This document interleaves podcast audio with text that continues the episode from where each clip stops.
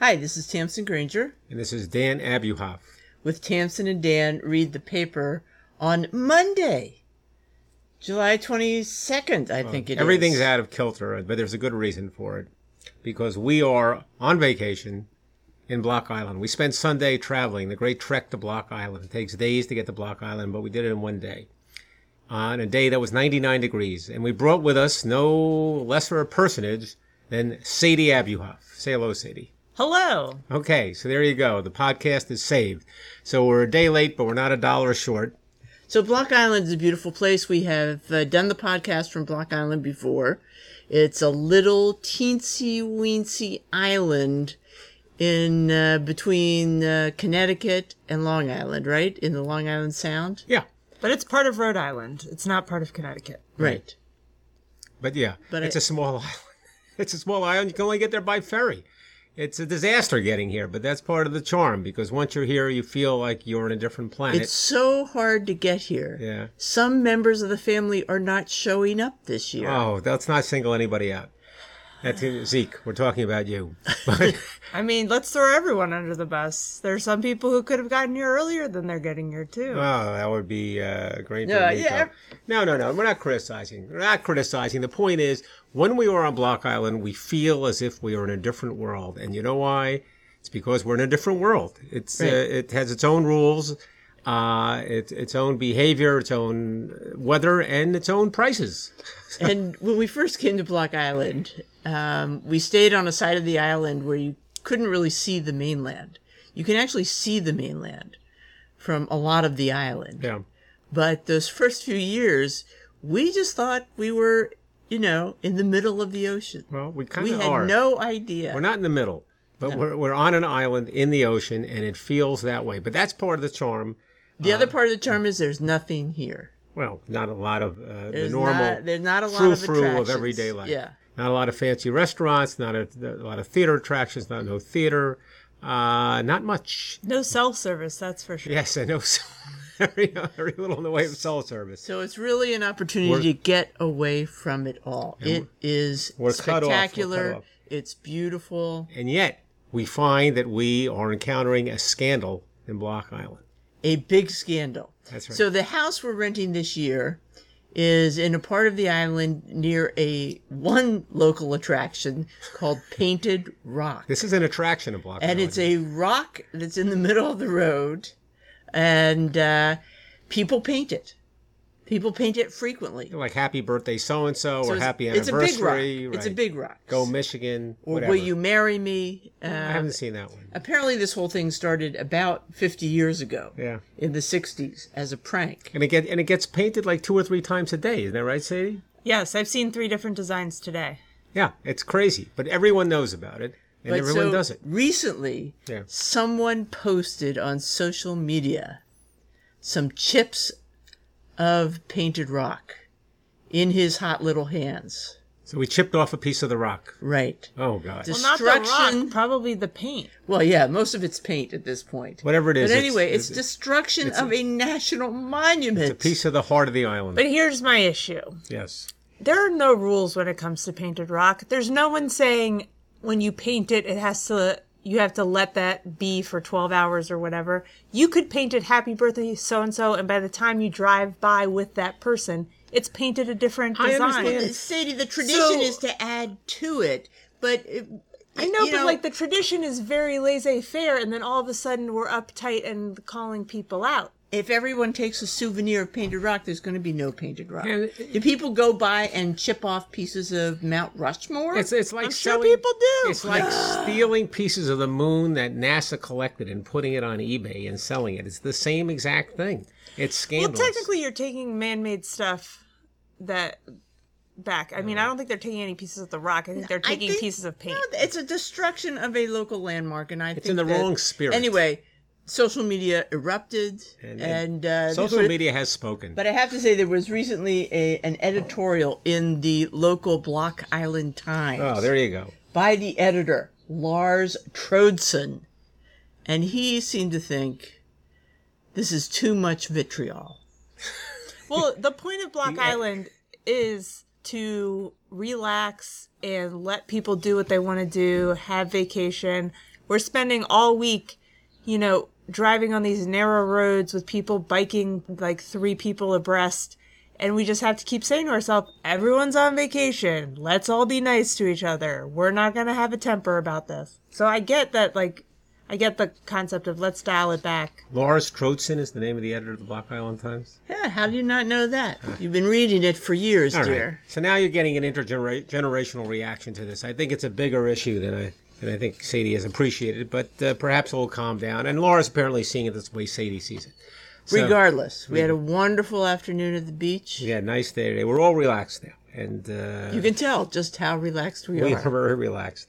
Uh, okay, so back in uh, on the mainland, uh, we'll have more next week. Next week will be a very largely Block Island podcast, but since we've only been here one day, we have mainland concerns. Jack Viertel, the uh, guy who runs Encores, the um, ser- he's the artistic director. Encores is the series that we go to, Tamsin and I go to, that does three classic musicals uh, a year. Number one, they're not really classic musicals; they're musicals which would not merit a full revival, but they are good enough to be done in a concert performance. And number two, they're not performances; they're concert performances, so they're a little short of a full production, and they just do them for a weekend. But it's usually great. It's often great, and Jack's been running it for uh, 20 years. Uh, and uh, we like Jack. I like Jack. Jack wrote a book called uh, The Secret Life of the American Musical, which I've been reading. It's a fantastic book. And it, because he teaches a course, I think it's at Columbia, uh, or maybe NYU, about the American musical. And he really breaks down as the form of the American musical and how you write a musical and how that form has evolved. And there's some real standard steps in terms of what the first song is supposed to be about, what the second song is supposed to be about. So he knows what he's talking about. But in any event, uh, he is leaving because he's going to be a consultant. He thinks it's time. 20 years is long enough. They need a younger person. Uh, he does reflect a little bit on what's been successful and what's not. He doesn't want to call things out. Uh, I don't know if it's worth going naming the shows that he thinks are successful. The truth of the matter is, I don't know how to say this, but the shows that were really great on Encores were the ones that were done before Jack got there. So uh, even though Is that for- really true? Yeah, because his the ones that went to Broadway from there when he was there after midnight, Gypsy, The Apple Tree, and Finian's Rainbow, as opposed to let's say uh, Chicago and Wonderful Town, which were both much better, which before he was there. But the Gypsy production was good. It was good. It was good, but you can't miss with Gypsy. That's a casting thing. You got Patti LuPone to do Gypsy. He's all set. And his his favorite moments are things that they were okay. Uh, he mentioned Follies. I saw that you didn't, Tamsin. It actually was excellent. Most Happy Fella. Do you remember their production of The Most Happy Fella? no, Yeah, I don't either. But we saw a full production before. It was great. Bird, It's a Plane Superman. That was only okay. He thought 76 was great. It wasn't great. So, it's uh, awful. But here's the thing what? what, that I got from the article. Yeah. Because we've been going to these productions for over 20 years, Yeah. right? Yes. I don't remember a lot of them. Oh no! If you look it up, you really remind you. It's hard to remember, but I do remember the. You know, the truth is, uh, no. First of all, I think Jack Viertel's great. I think what happens is in something like this, when you say, okay, what are the ones that we can produce that are great musicals? Well, something short of great musicals won't be revived, but they're fantastic properties. And you take the low hanging fruit, and that's what they took in the first few years before he got there. So the best candidates, Wonderful Town's a great candidate. Chicago's a hidden gem. Those were gone by the time he got there. And he's coming up with the second level of that kind of stuff. But we've had some magical evenings Oh, absolutely. with seeing performances Yeah. of musicals that don't really merit Right. trying to go to Broadway. That's absolutely but right. uh, in the moment, especially with uh, the performers are usually top notch. right. um, even if they are not yet, um, what do you call it? Uh, not name not brands. Look, we- uh, we saw- household names. We saw Kristin Chenoweth there before she was Kristin Chenoweth. We right. saw Sutton Foster. Manuel Miranda, Miranda. etc. We So saw it's, it's Sutton Foster before she was Sutton Foster. I mean, you see people on the rise who are really tremendously talented. uh, but it does, not everything needs to be a Broadway. No, look, it- it's a, it's a production. fantastic series. Viertel's fantastic, and he's moving on. So what was that book? Uh, the Secret Life of the American Musical. It's really fantastic. Uh, okay, Sadie. Yes. There's an article about working out, which Speaking of music, and, Yeah. and and speaking of working out, Sadie Abuhoff's name comes out, comes up, yes, I just worked out today. and the Times says they have done a scientific study to prove. Guess what? Music enhances the quality of your workout. Knock me over with a feather. I am so surprised. It's a big. It's a headline in the New York Times. It's a headline. They're really cracking this case wide open. Well, they're basically saying they put people in a study and had them work out with music and then work out with no music. Yeah. And then work out with a podcast. Yeah. And guess what? the music, they were the most like happy and had the best workout. Really? How did they measure the quality of the workout? Uh, I mean, did they do that like physically? I think it was a little bit of that and a little bit of people taking like a survey afterwards. Okay. but- I mean, I, I was mean, like power, obviously, it's heart rates, power outputs. okay. Good. So it, it's clear that it's more fun to work out with Well, music. It gets you going. I guess part of the survey is trying to figure out whether it's actually more productive, more. Well, they say people are prone to what they call entrainment, which is they start working out to the beat of the music. Yeah. So if the there's no beat to the podcast, maybe you guys should like insert like a little beat behind your Well, podcast. wait, but, let, but let's be clear. When they, they had them listen to a podcast while they were working out, it wasn't the Tamsin and Dan podcast. Who's to say? Who's but, but we do have loyal listeners who keep up with us while they're working. well, out. that is true. That is well, I true. do know. I do know so- people. I hope this This, doesn't blow this it for us. This explains Mark Snyder's lack of uh, top-notch physicality at the moment. He's Why don't been you just listening call to people us. out, Mom? you go. Why don't you just Oh, call did I people did? I name names? God. Well, I, d- I do know people who are distance runners and they'll listen to podcasts while they run because, you know, at that point, how many times do you want to hear certain songs? You want to listen to new yeah. material. Also, you have to pace yourself. Yeah. Yeah. But, I mean, I listen to music every time I work out. I actually was driving to the gym on Saturday and I turned the car all the way around because I forgot my iPod. So, All the way around. all the way around. Yeah. Hmm. So, yeah, I agree. Okay. That's the bottom line. I agree. All right. Uh, Tamsin. So, I'll tell you one thing about the Northeast. Yes. Uh, It's been H O T, Yeah. but it's also been super W E T. Yeah. It's been wet. And uh, we have water in places we never expected to have water. Also, we have beautiful, it looks like a jungle everywhere you go. Yeah. Uh, and usually it can pretty much look like it's desert in a lot of Julys in, uh, you know, New Jersey, etc. So anyway, particularly in New York City, in Riverside Park, uh, flooding has been an issue. And Riverside Park is a wonderful park that snakes along the west side, along Riverside Drive, which is a wonderful sort of boulevard with, uh, you know, uh, elegant and formerly elegant, uh, ho- not hotels, um, apartment buildings. And uh, this park was uh, actually designed by your friend and mine, Frederick Law Olmsted, in the 1890s. And uh, it, you know, it's it's quite wonderful, and it's been modified over the years with playgrounds and sports areas, etc. I mean, we used to live near hundredth Street. We used to jog from like hundredth Street uh, near um, Riverside Park. We could go all the way up to like uh, the GW Bridge. Was that a we did that at Riverside Park? Drive. Yeah. yeah. I used when I was at Columbia. I used to. Yeah. Riverside. Um, so it's a wonderful park, but uh, it's been flooding, and it's been one of the problems with its flooding is uh, it's actually uh, compromising a three mile long tunnel underneath the park that Amtrak runs through. And uh, people say that you know, with water, with the water over um, top of that tunnel, it's been getting heavier and uh, you know may not hold up against uh, all this flooding. So there's a lot of discussion of what to do. Also, there are grand stairways that become waterfalls because the apparently the drainage system hasn't been updated since like the 1930s. And uh, things need to be improved. However, there are some people who feel that perhaps the park should just adapt and let it evolve into a new sort of uh, ecology.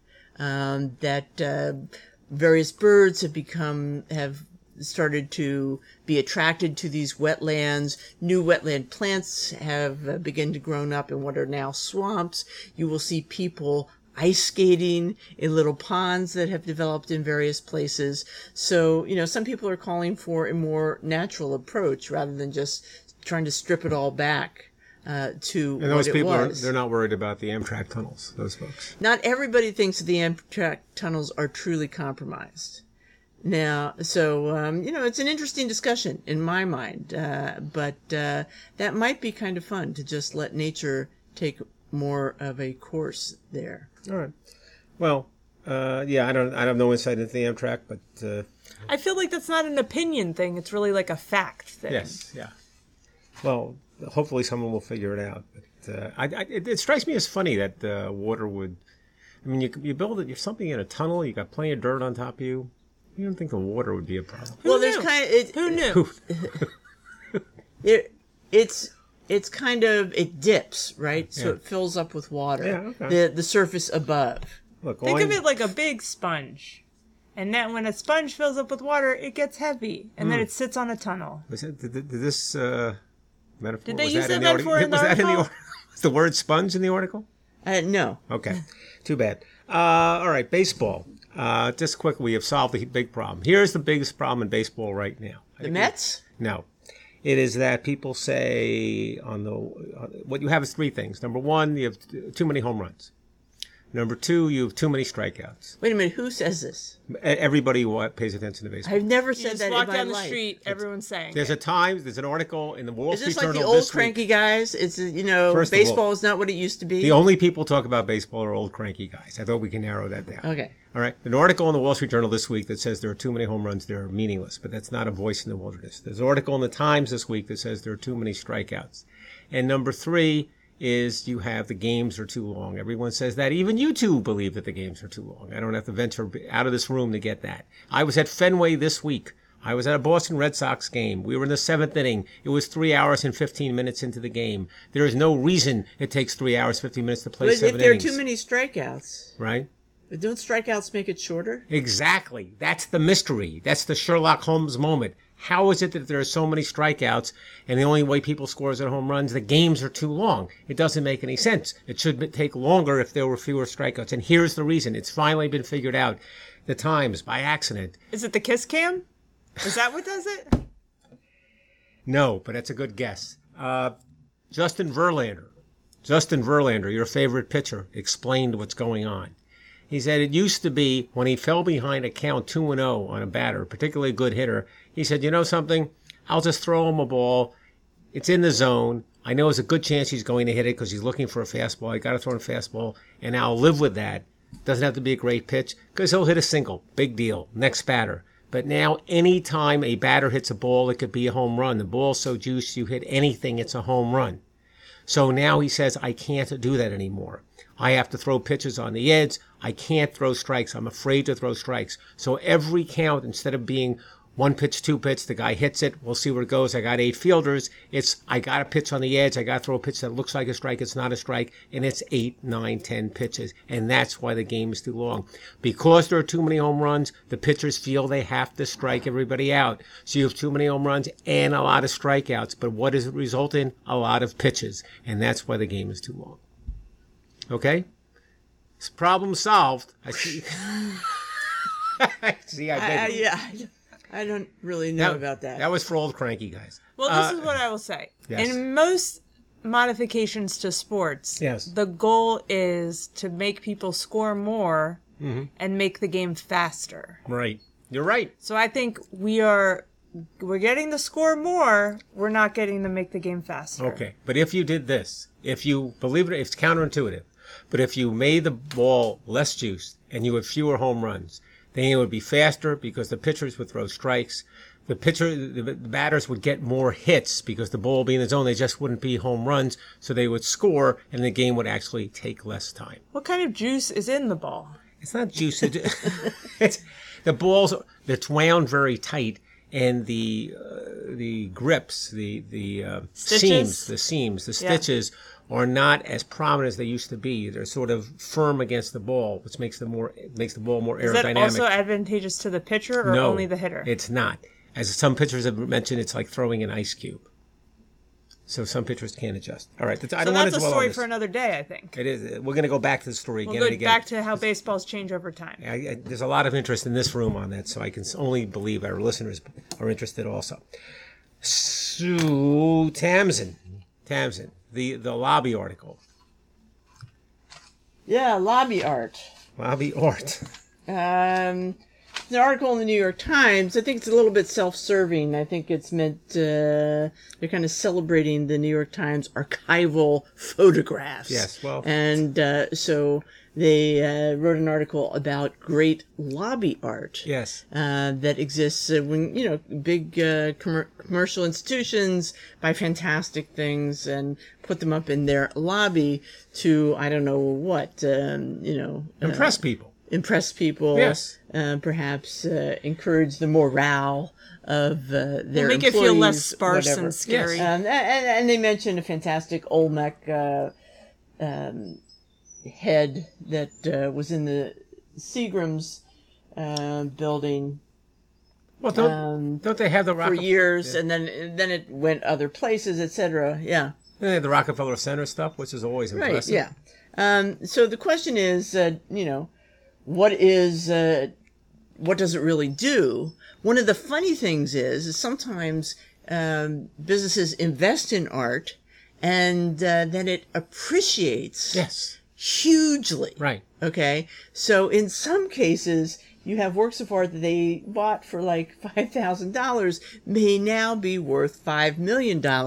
And then they say, well, to hell with impressing people and improving morale. We got to sell this baby and do something else with the funds. I, I, I think our organization, uh, my firm, is in that category. I think we Really, they've, they've made some good investments and now they say Yeah, we well- better um, Well, yes, just to put a finer point on liquidate it. them. No, uh, they haven't gotten to that. But everyone always says, "Oh, yeah, we bought a lot of stuff. It wasn't worth a lot then, but now it's worth a lot." Uh, I will make two other observations. It impresses nobody. Uh, it does nothing for anybody. So then the question is, would we ever monetize it? I think that would almost be too complicated and difficult a decision for the partnership to make. But maybe when times are tough, who knows? Uh, but w- that happens. So you say it impresses nobody. This is a result I don't- of like a don't- survey you have taken. I, I speak for myself as a representative uh, of you know, the way most people think. It's the That's what I old think man of you. opinion. That's what I think of you when I think of, you know, the way most people think. I was like, well, he's a common man. That's right. I'm a regular guy, you know.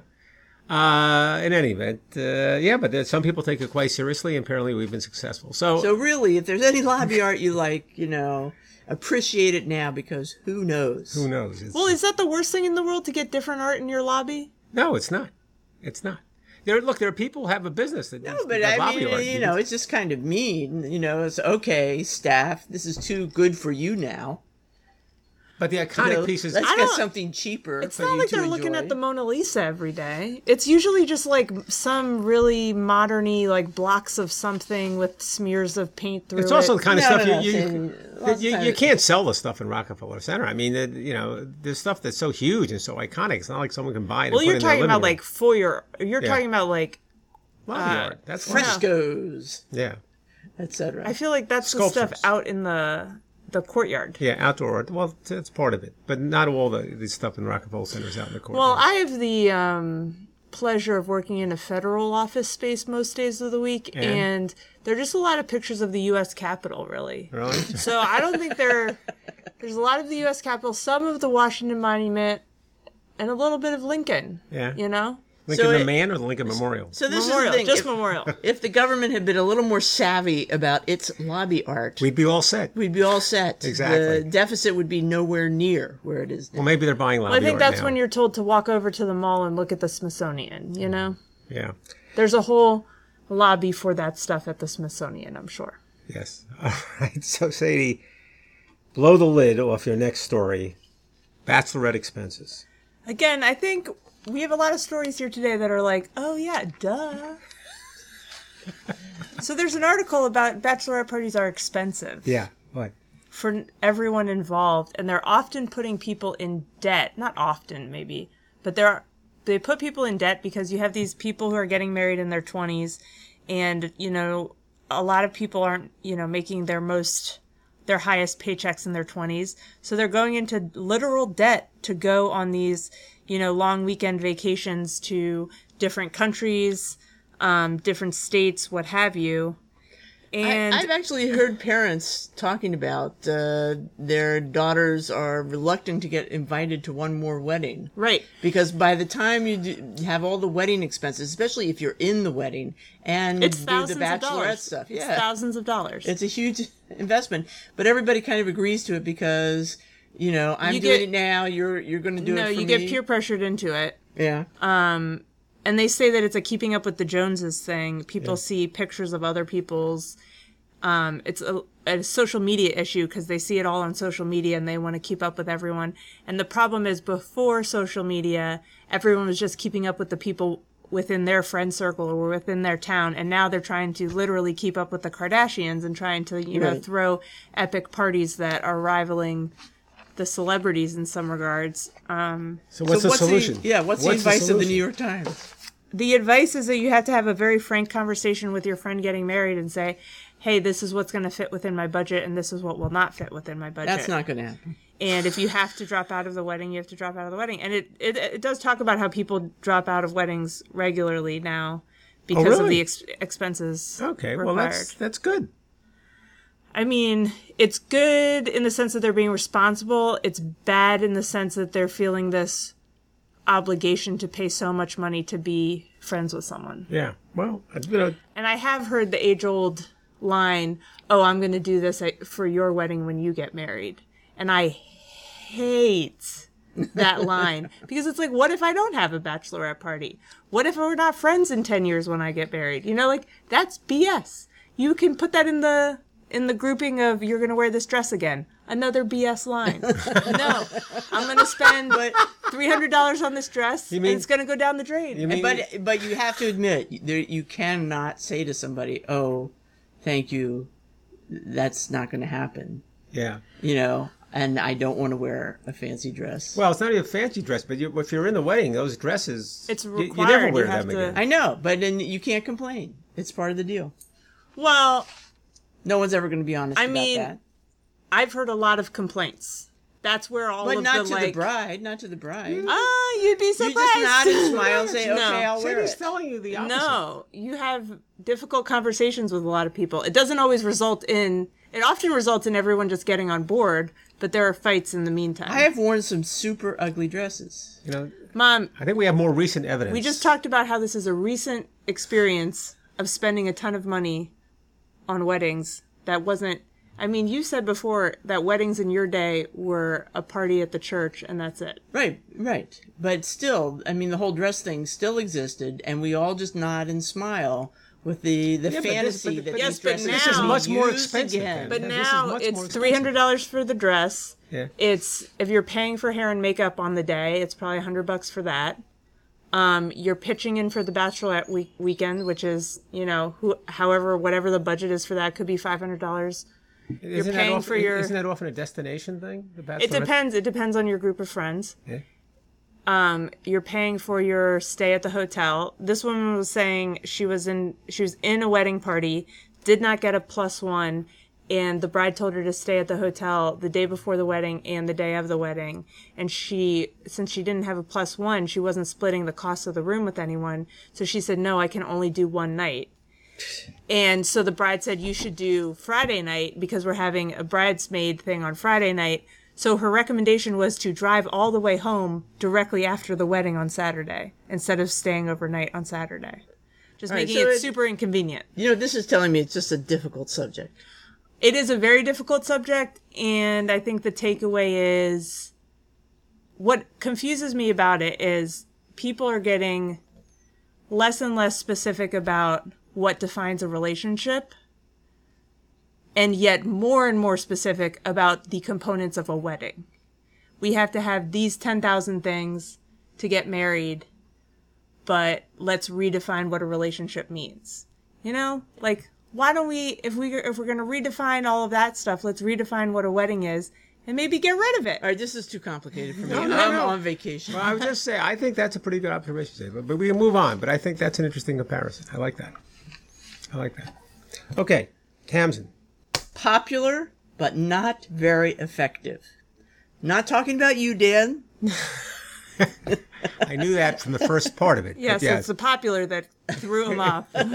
The um, this from the uh, New York Times: cardiovascular supplements and diets do little for hearts.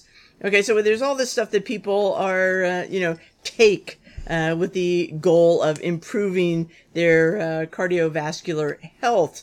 Um, and uh, some recent studies were done, and it turns out almost none of them work. Some of them actually do harm. Okay, folic acid, reduced salt diets, omega-3 fatty acids might be a little bit helpful, but things like taking calcium with vitamin D actually increases the risk of stroke. Um, possibly increasing blood clotting and harden, hardening of the arteries. Okay. Also, uh, other supplements that showed no evidence of cardiovascular protection were vitamins A, B, C, D, E, beta carotene, calcium, iron, antioxidants, multivitamins. Okay. nothing works. So nothing works. And in fact, some things will do harm. They say, you know, there's, you know, um, some indication of a particular uh, omega-3 fatty acid supplement that might help a little bit. But really what it comes down to, and that's, that's been most successful in places where people eat no, No seafood. Right. Uh, so um, really, uh, it's uh, not found to move the needle very much in an area where people are uh, incorporating fish into their diet on a, a fairly regular basis. Um, another interesting thing, they looked at diets, actual diets, and one of the diets that is not um, uh, let's uh, let me just read exactly what it says.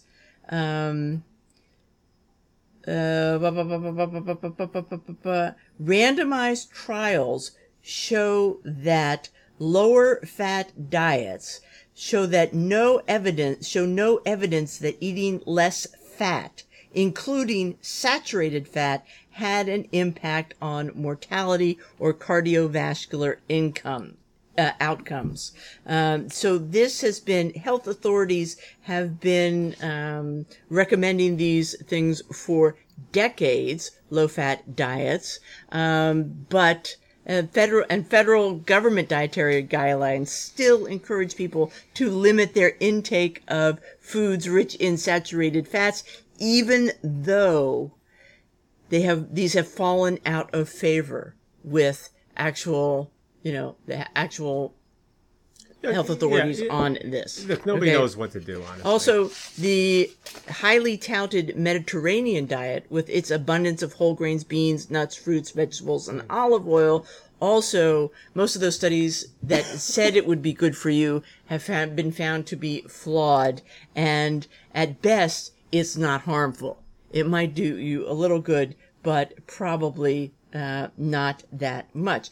The most, the thing I found most interesting is it's not clear that low salt uh, diets do that. They were equivocal about that. They said it depends on the person, right? Um, low salt diets reduced mortality from all causes only in people with normal blood pressure. Among people with hypertension, lowering salt intake reduced deaths from heart disease, but nothing else. Right. And uh, what they seem to say is that salt affects people in a very Right. individual, specific way. Some people can tolerate a lot of salt, and some people cannot. It, it, um, so, uh, anyway, I think that's interesting, uh, especially about the low fat. They are still. Um, I'm getting recommendations from all my doctors Yeah.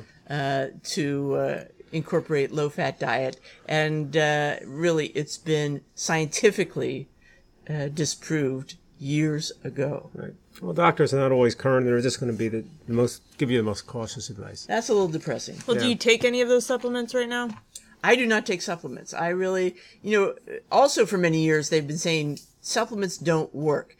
If you, the best way to get the benefits of those vitamins, minerals, etc., is to eat the foods they are found what in. they always say, Sadie, is that people who take supplements have expensive urine. Yes, so mine is top of the line, I think, because I take vitamin D, vitamin B, iron, biotin, and a multivitamin. Ah, well, I don't know. And to be honest, I get my blood work done regularly, and they said that my levels have improved on many of those things. Okay. I don't know what to say. Uh, it's hard to know. Um, Point counterpoint. Yes, point counterpoint. I don't. Yes. All right. Let's let me go to the final story. The final story is called "The Classic Beetle Goes Electric." So there's a car article in the Wall Street Journal now. Normally Dan Neil. I have this like vision of Ringo Starr being electrocuted or something. That's Classic- not the kind of beetle you're Classic talking about, Beetle right? goes electric. That's good. That's the way you think. That's weird. So uh, Dan Neil writes the car article. This is not by Dan Neil. It's by a guy named A.J. Baime, and he's just a normal guy. And he Writing bo- about a VW beetle. in 1966 he bought it. He 1967 he learned to drive. He said a, a VW Beetle was the coolest car you could own in California in 1967, and he felt the vibe, and he was very excited about having that car. He kept it over the years and obviously it uh, it diminished, and I don't even know if it ran anymore. And he had it in his head that maybe he could restore it, in particular by making an electric vehicle. And he found someone who could do it for twenty five thousand dollars, but he said that's a lot of money to me. I you know I can't see doing it. And then he had what he described as a cardiac event, and he was lying in the hospital in 2017. And he said, "You know something? If not now, when? I've got the money." And he handed it over to this group, EV4U Custom Conversions in Redding, California. He said the toughest thing was giving his car to them because he's giving his best friend to a complete stranger. It was $27,000, and he says it's the best decision he ever made. He says, When I first bought this car in December uh, 1967, I used to drive it around purely for pleasure. I do the same thing now, and the feeling is similar. It's like being reintroduced to the concept of fun. And the best part is that wherever he goes, people get excited. When I take it on road trips, I pull up to a charging station next to a bunch of Teslas, and the Beetle draws a crowd. Twice I pulled into Volkswagen dealerships to charge the car, and both times the building has emptied. While the car is charging, I give people a tour of the car. So there you go. Forget the environment, forget everything else. It's fun. You take your car, your old car, you make it electric. It's turned around for AJ Baime. Reason enough. So let's end on a positive note. Uh, okay. that's the way to Is raise this- your spirits. Is this something you're planning for the 2011 Impreza? You know, I hadn't thought about that. That could be the answer. It's going to take something like Although that. Although that's not really a car you drive for pure pleasure. It will as I understand it. it will be not pure. All right, so we're going to spend this week in Block Island gathering up all the Block Island news we can, and once in a while hearing something from the mainland. And we'll be back next week. I think we'll probably have a big crowd podcast next week. Well, we'll see what we can do. Family, extended family, all kinds of things, talking about Set all up the kinds of mic subjects. next to uh, Painted Rock. Yeah, well, I'll, I'll give you the latest developments of that story. So until then, this is uh, Dan Abuhoff And Tamsin Granger and Sadie. with Tamsin and Dan read the paper. See you next week.